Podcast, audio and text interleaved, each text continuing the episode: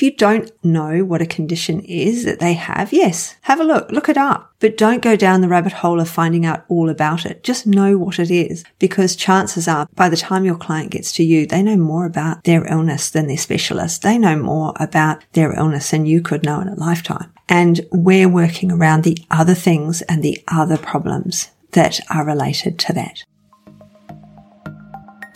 Mentoring with Geraldine is a bite sized practitioner podcast for naturopaths, nutritionists, herbalists, and practitioners, responding directly to the needs of a practicing natural therapist. With interviews, herbal discussions, something business, something clinical, you'll get the variety you need to enjoy and stay motivated in practice.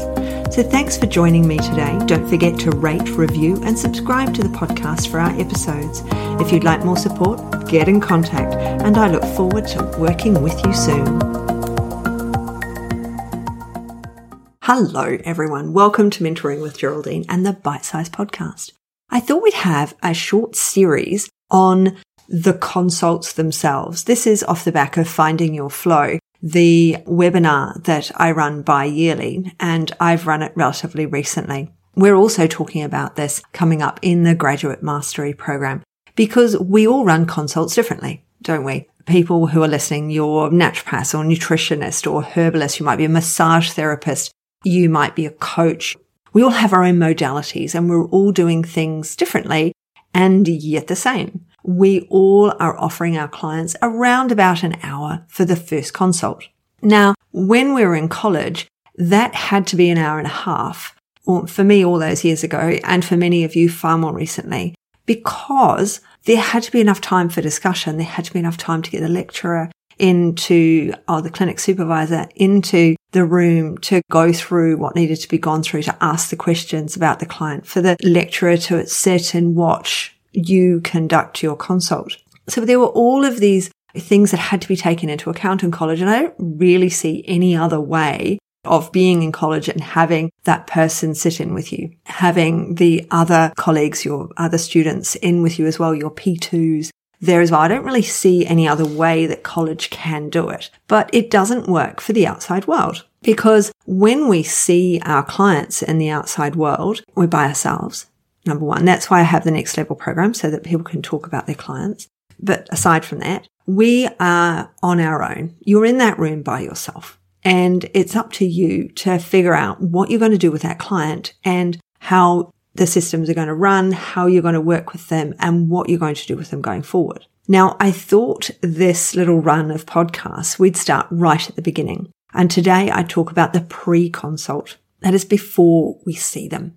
So I've talked a lot about systems. So I don't know if I'll be repeating myself or not, but shouldn't be. There are on my website, www.geraldineheadley.com. You will find, and you do have to put the www in the front apparently. But you will find on there some system analysis downloads, which are really useful. I can put it in the podcast one. There is the podcast. There's a link to downloads for the podcast as well on the website um, for previous podcasts. And I'll put the link in there as well.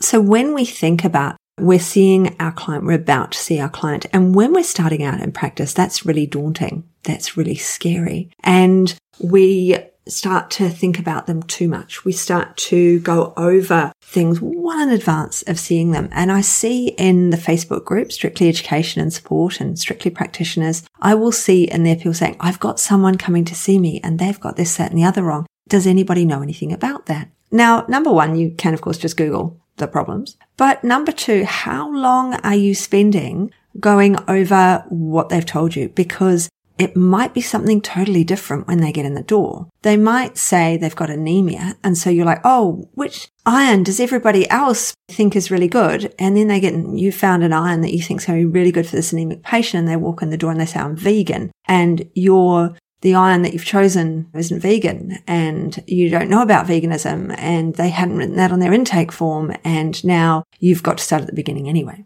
So over the years, I have come to realize that being too prepped, being too ready is really unhelpful. So I don't prep. I spend 10 minutes looking, literally tops 10 minutes prepping before I see a client. So in the past, I have, and I think you probably have heard this story before. My rosacea client, if you haven't, here we go. Very quickly on my rosacea client. This was a long, long, long time ago, 16 years, something like that. And I'd seen this lady three times and then she phoned me because back in the day we had to phone each other to cancel. And she phoned me to cancel her next appointment. And I said, why are you canceling? She said, we haven't done anything for me. I was like, oh, well, we'd done a lot of things, right? We, but I can't remember what they, there were literally five things because on the phone call, I said, but you know, we've got your blood pressure. And she's like, oh, yes, yes.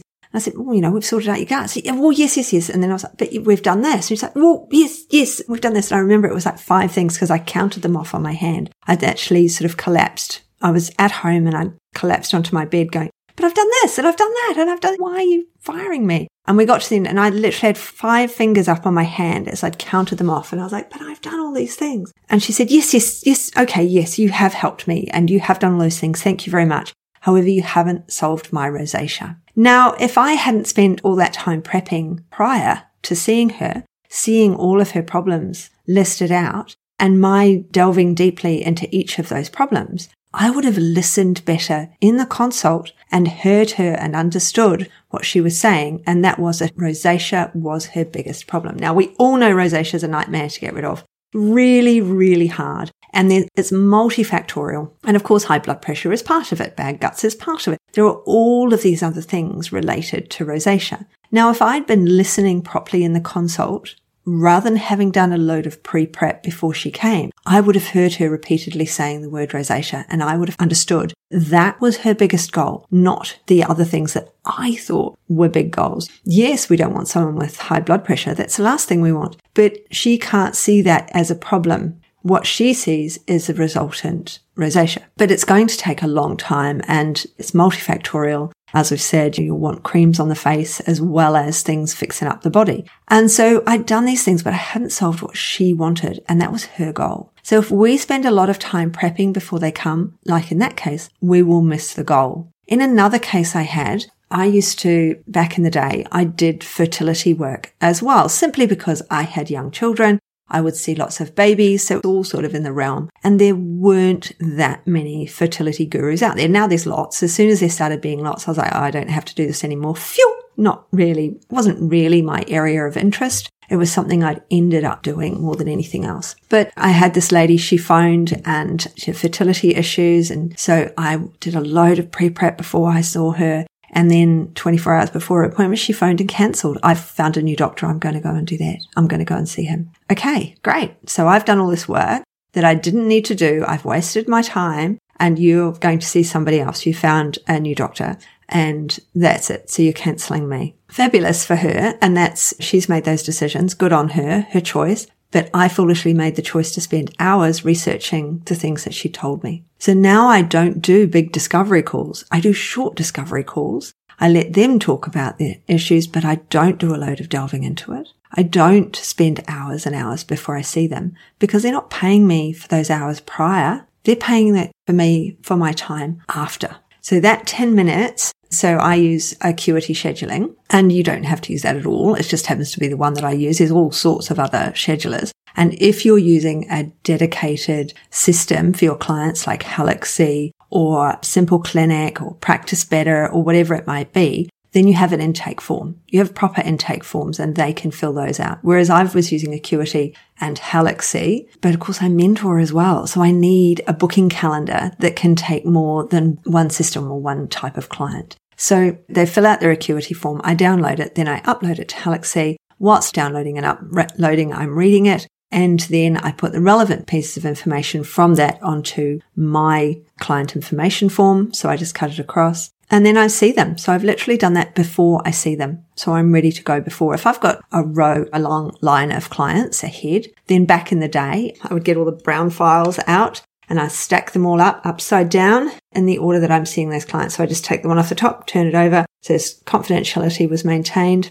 I'd open it up. I'd see that client. I would actually put that in the drawer when they were done. Next one, turn it over. Off I go. So there'd be almost empty ones there because they had the empty paperwork for me then to fill out. It's the same thing with the Halaxy. I've got it all there. That person is ready to go. I've put their name, their date of birth, and their emergency contact details and any allergies on the front page. And I've opened up the two forms that I like to use in there and I have my acuity form uploaded to there and it's waiting queued for when I see them. Okay. Because then I find out what they want me to work on, what their goals are and how important these things are to them. I can work on the other stuff as we're going, but if it's a symptom of a problem, then yeah, I'm going to be explaining to them that this is a symptom. So I recently saw someone, the mother had said that she very anxious and this was all relatively new. And so she would, they were suggesting that she go on antidepressants, but she didn't think that was right for her. She should just get on with it. And I said, mm, yeah, it doesn't work like that. In our age group, you just got on with it.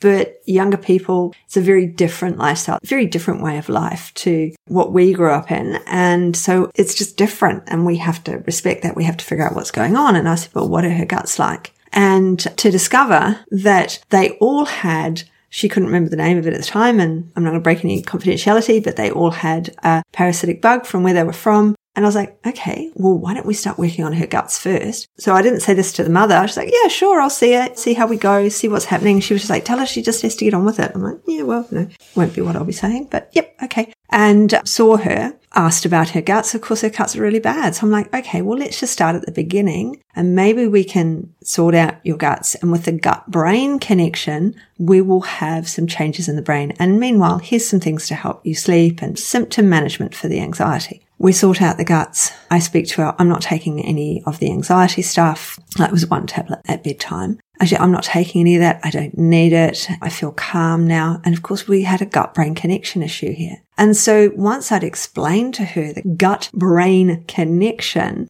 and how that was affecting her anxiety and her moods, and if we could sort that out and see if that was what the problem was, see if that would make the significant change that we needed. And meanwhile, work on some of the symptoms that she had and see if those worked. And maybe she wouldn't need the antidepressant that was being recommended that she had the prescription for that she'd chosen at this point not to fill. And let's do a little bit of work and it's going to take a month to see how we go.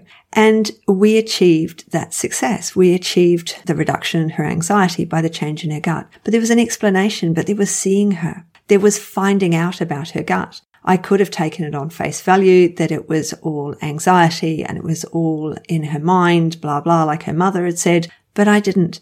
So I hadn't done all that pre-work about anxiety that I might have done in the past on what the mother had told me rather than waiting to see university student, not a young child, but waiting until I saw the young adult, her daughter, and getting the full discussion with her, getting the full information and then being able to make those decisions. So before we see a client, don't overdo it. Those are my three there where, well, my two where I did lots of pre-work, disaster, and the one where I didn't do the pre-work. I made sure I didn't. And when I sat down, there was the absolute realization that if I had done pre-work, I would have gone down the rabbit hole and the wrong rabbit hole. I would have got to the dead end rather than coming out in the new luscious carrot patch or in Mr. McGregor's garden. So those are just a couple of my examples to make sure that when you think, how much pre-work do I need to do with this client? and realize that it's actually very little. If you don't know what a condition is that they have, yes, have a look, look it up, but don't go down the rabbit hole of finding out all about it. Just know what it is because chances are by the time your client gets to you, they know more about their illness than their specialist. They know more about their illness than you could know in a lifetime. And we're working around the other things and the other problems that are related to that. So the questions for you. How much pre-work do you do? How can you change it? How can you reduce it? How can you make it easier on yourself? All right. Next time, I'm going to talk about paperwork. So I'll look forward to seeing you on the next podcast. If you've made it all the way to the end, don't forget, rate and review because it really supports me and we all like to support each other in our businesses. And I'll look forward to catching up with you soon. See ya. Thanks so much for joining me today. Don't forget to rate, review, and subscribe to the podcast for the weekly episodes. If you'd like even more support and learning, then the Academy is for you. Here you'll find part two of the herbal discussions, more clinical learning, and case studies to support your clients in practice. Bye for now.